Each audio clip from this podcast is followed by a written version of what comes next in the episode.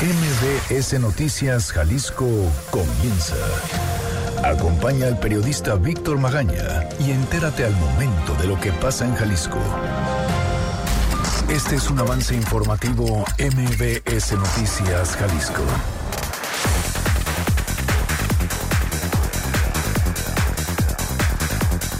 Muy buenos días, ¿cómo le va? Hoy es lunes 23 de diciembre de 2019. Yo soy Víctor Magaña y me da muchísimo gusto saludarlo en este espacio informativo. Los teléfonos en cabina son el 36 298 248 y 36 298 249. Eh, pues mucha información el día de hoy para usted. Vamos con el resumen informativo.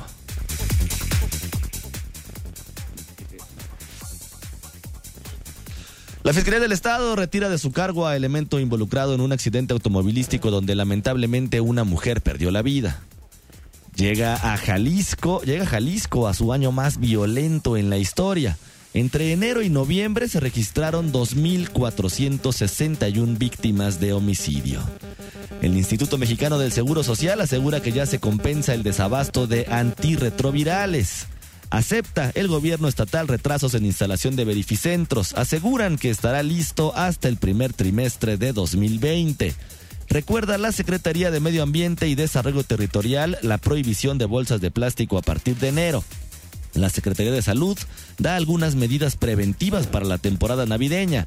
Entre las recomendaciones está evitar el uso de pirotecnia y armas de fuego. Además fortalecen una campaña contra el acoso callejero en la vía recreativa. Más de mil placas del programa Espacios Libres de Acoso han sido colocadas durante 2019. Invitan a familias a disfrutar las vacaciones decembrinas en la pista ecológica de patinaje en Zapopan podrán ingresar en grupos de 150 personas y el tiempo será de 45 minutos. Tlajomulco cuenta con suficientes vacunas contra la influenza. Invitan a la población a asistir al centro de salud para la aplicación de esta. Los teléfonos en cabina 36 298 248 36 298 249. Las redes sociales arroba MBS Jalisco en Twitter MBS Noticias Jalisco en Facebook y mi cuenta personal arroba semáforo en ámbar. Además, le recuerdo que también tiene usted un canal en Telegram. Nos puede encontrar como Víctor Magaña, guion medio MBS. ¿Qué es lo que pasa en la ciudad? Son nueve de la mañana con seis minutos. ¿Qué le parece si comenzamos? Movilidad.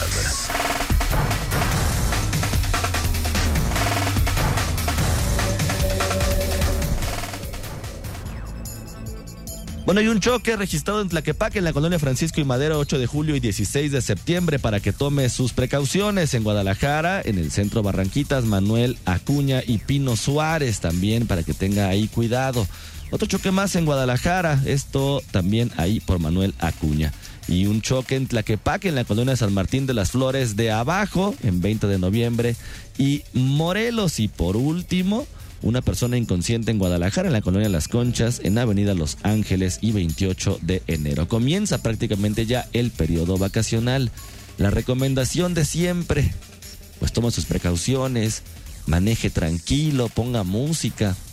No vale la pena ningún conflicto vial para que usted arriesgue usted su integridad. Seguridad. Bueno, ¿cómo termina este 2019 en materia de inseguridad? Llega ya Jalisco a su año más violento en la historia. Isaac de Loza, ¿cómo estás? Buenos días. Víctor, muy buenos días para ti y por supuesto para todos quienes nos escuchan. Pues sí, así como lo dices, con 2.461 víctimas de homicidio en la entidad entre enero y noviembre, este año se convirtió en el más violento en la historia reciente de Jalisco. Esto de acuerdo con las cifras oficiales del Secretariado Ejecutivo del Sistema Nacional de Seguridad Pública. En promedio, este año se han cometido siete asesinatos diarios, es decir, uno aproximadamente cada tres horas y veinte minutos. Nunca, Víctor Auditorio, desde 1997, es decir, 22 años, se había registrado una violencia de esta magnitud en la entidad. El mes de noviembre, con los hallazgos de fosas clandestinas y los alrededor de 100 cuerpos recuperados de ellos, pues rompió la tendencia a la baja que ya celebraba el gobierno del estado en, en, septiembre, entre septiembre y octubre, pues este último mes, es decir, octubre, registró 191 asesinatos, algo no visto desde junio del año pasado.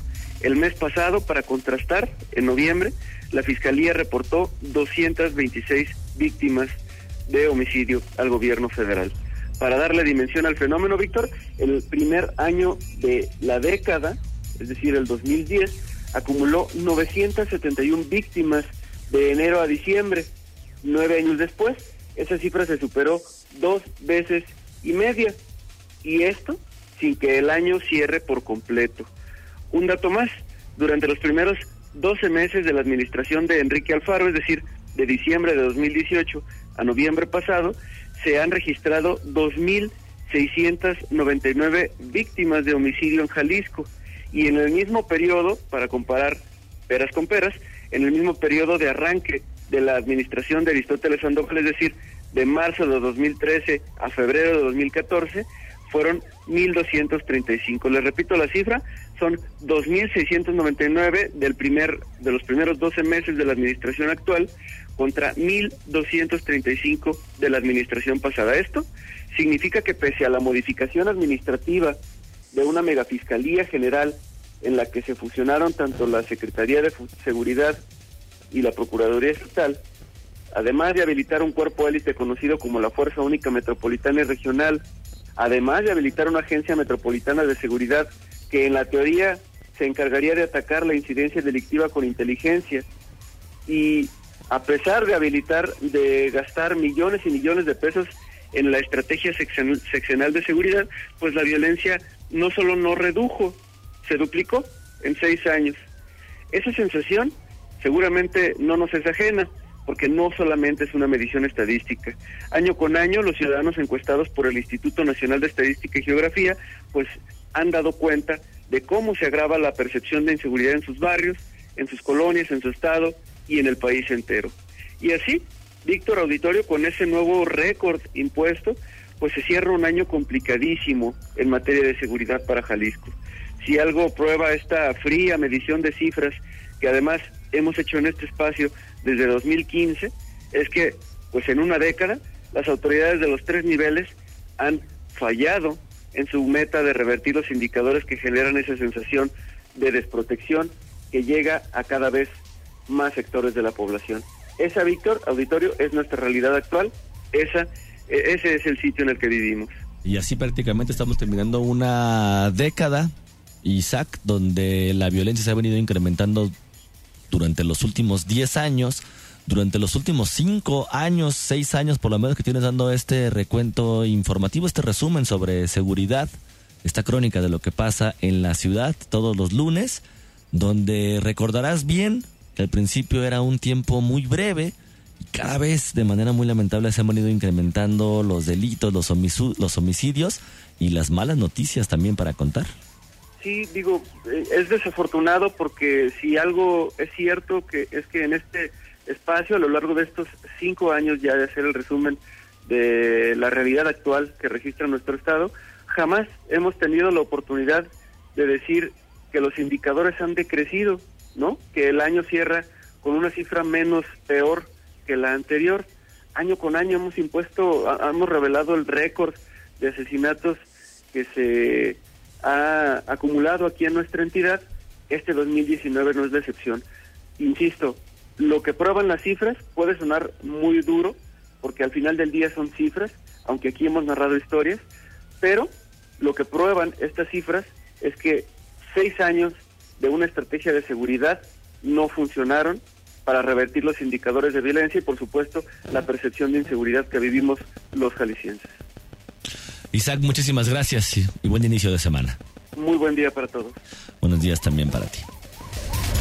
Ok, la Fiscalía del Estado de Jalisco informó, mediante un comunicado, que fue separado de su cargo el agente involucrado en el incidente automovilístico este fin de semana, donde una mujer lamentablemente perdió la vida.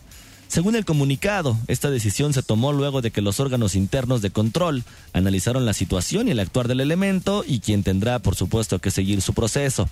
Este accidente se dio en el kilómetro 161 de la carretera libre a Zapotlanejo, a la altura de la Macroplaza, donde varios vehículos se encontraban detenidos esperando la luz verde para avanzar. Cuando llegó pues esta persona en una camioneta Dodge Ram color blanco modelo 2016 y se impactó contra tres vehículos. Uno de ellos era justamente donde viajaba la mujer que perdió la vida. A través de las redes sociales, familiares denunciaron que luego de haber sido amenazados con armas largas, vieron cómo los elementos de la fiscalía retiraron las placas de la camioneta para encubrir a la gente que se encontraba en estado de ebriedad, es lo que refieren. La Contraloría detalló que se abrió un proceso de investigación para justo investigar el actual, el actuar de todos los servidores públicos involucrados y tomar acciones correspondientes en caso de encontrar irregularidades. Por su parte, el gobernador de Jalisco, Enrique Alfaro Ramírez, a través de sus redes sociales, aseguró que irán hasta las últimas consecuencias legales, sin pretextos ni mentiras. Y si algún otro servidor público trató o intenta encubrir un acto de irresponsabilidad como este, va a recibir un castigo ejemplar. Hay que preguntarle también al gobernador, a las autoridades, a qué se refieren con un castigo ejemplar. Bueno, hasta el momento ninguna autoridad ha aclarado si el agente iba conduciendo en estado de ebriedad, como se denunció por parte de los familiares de esta mujer fallecida.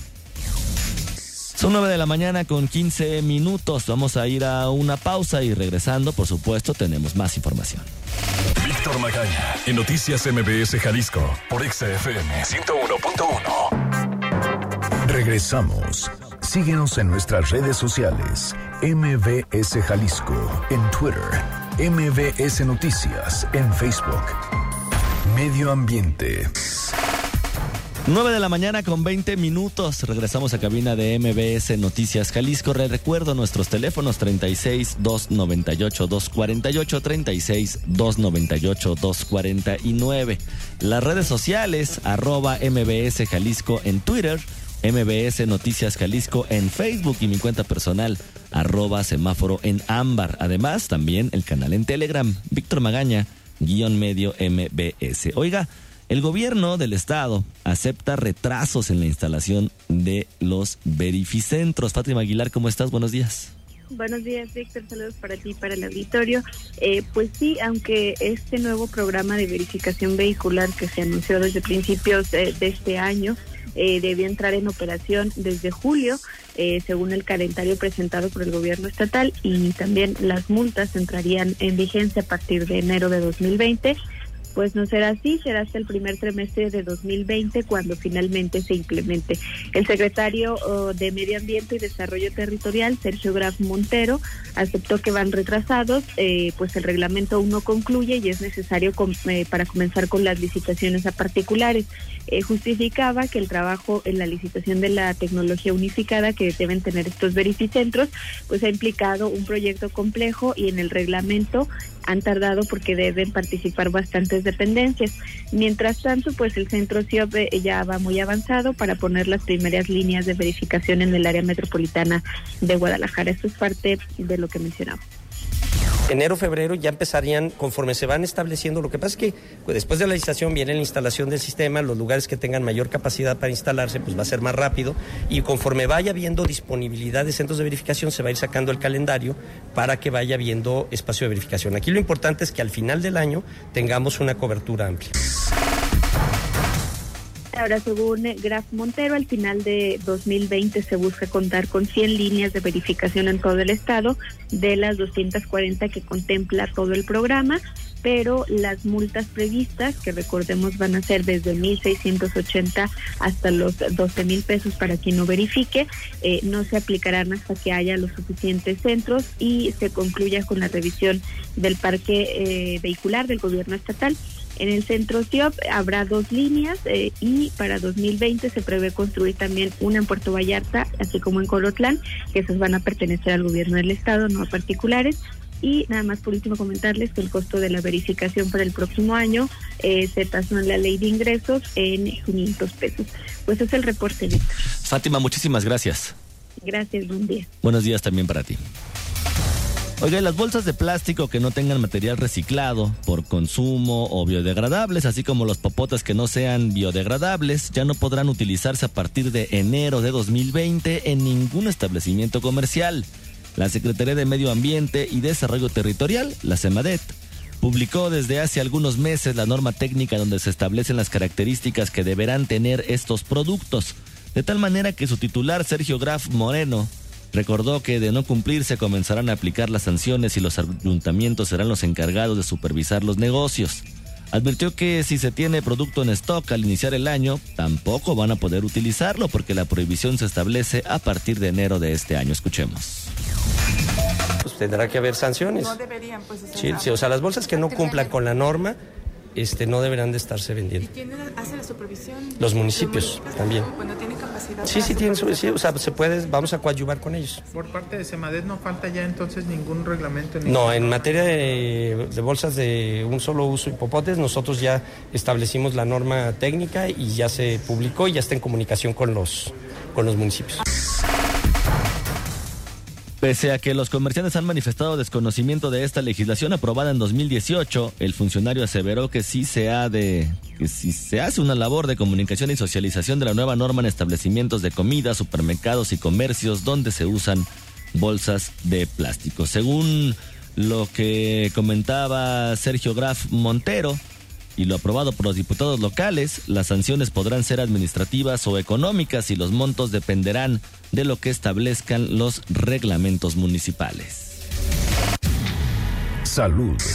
Bueno, y el Instituto Mexicano del Seguro Social asegura que ya se compensa el desabasto de los antirretrovirales que estaban denunciando el día de ayer aquí en nuestra ciudad. Adrián Montiel, ¿cómo estás? Buenos días.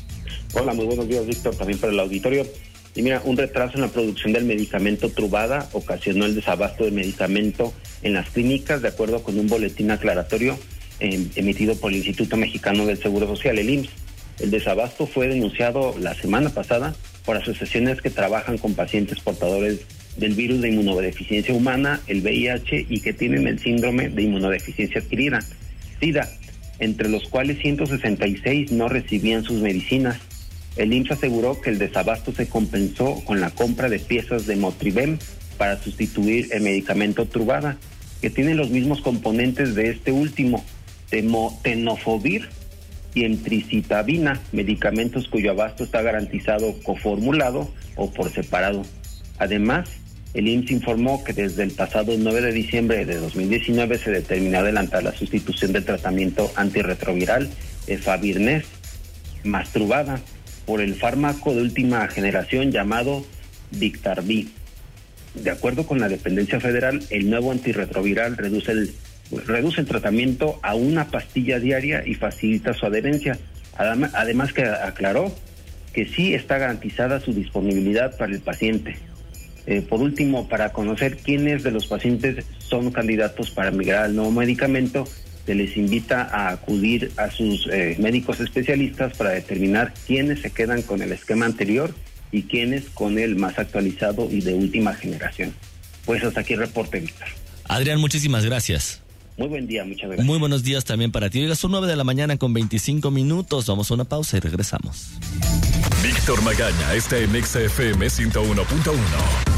Estás escuchando MBS Noticias Jalisco con Víctor Magaña. Salud.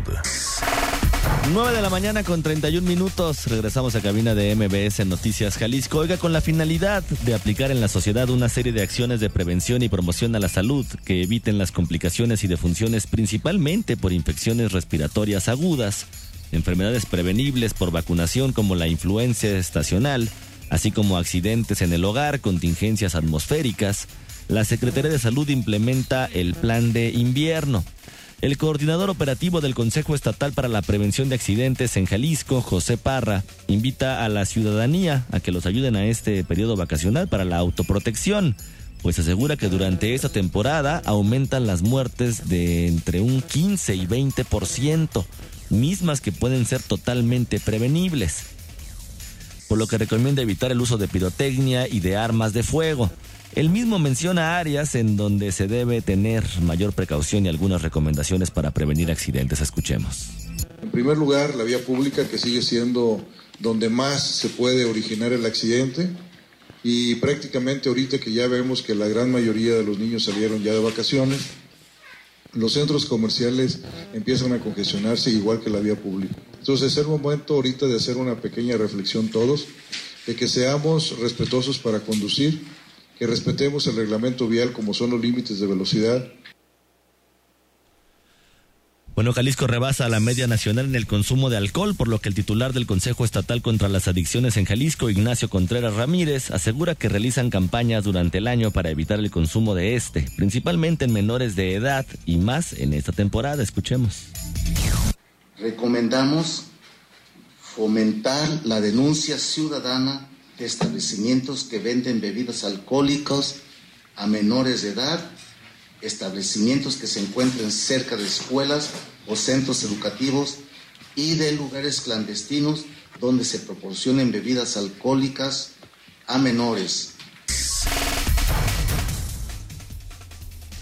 Además, añade que firmaron una alianza con la Asociación de Alcohólicos Anónimos para estar advirtiendo sobre los consumos de alcohol y los posibles centros de atención que se tendrán.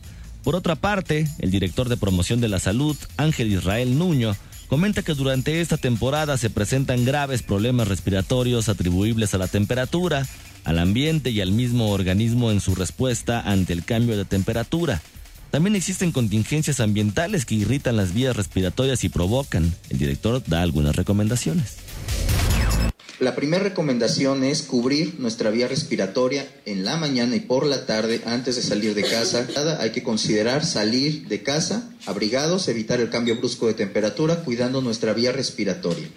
También el fortalecimiento de nuestro sistema inmunológico a través de la hidratación. Es muy importante tomar agua natural. La invitación es para que nos mantengamos bien hidratados durante la temporada de invierno. Es sumamente importante. Menciona que la vacuna para la influenza está disponible en las unidades de salud de manera gratuita para prevenir justamente esta enfermedad. La ciudad.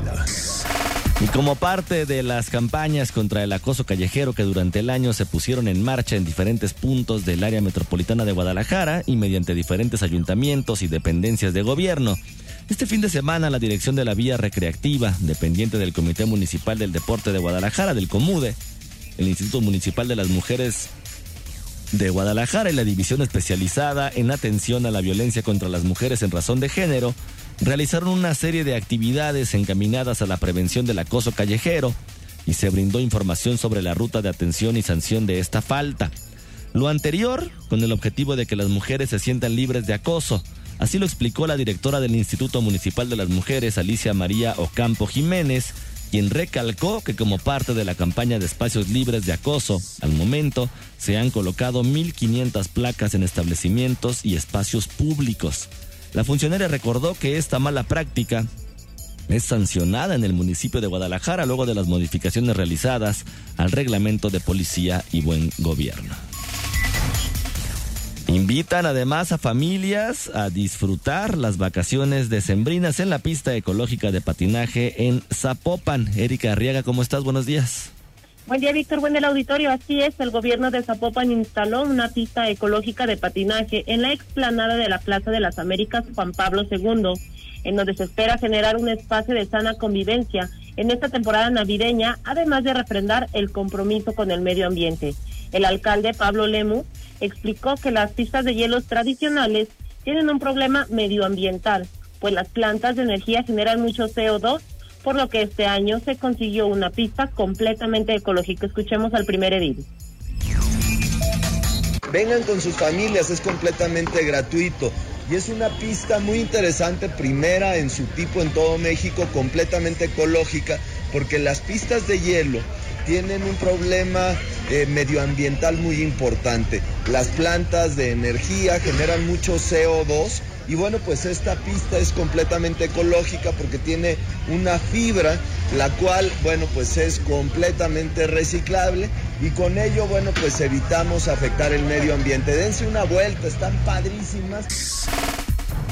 Para las personas que acudan a esta atracción, eh, Lemus Navarro explicó que la dinámica de ingreso a la pista de patinaje será por tandas de 150 personas cada 45 minutos, Además, se instaló también la Casa de Santa para quienes deseen tomarse una fotografía. Esta pista de patinaje ecológica mide 20 por 30 metros y estará abierta al público a partir de las, de las 12 a las 22 horas. Es la información, Víctor. Erika, muchísimas gracias. Gracias, buen día. Buenos días también para ti.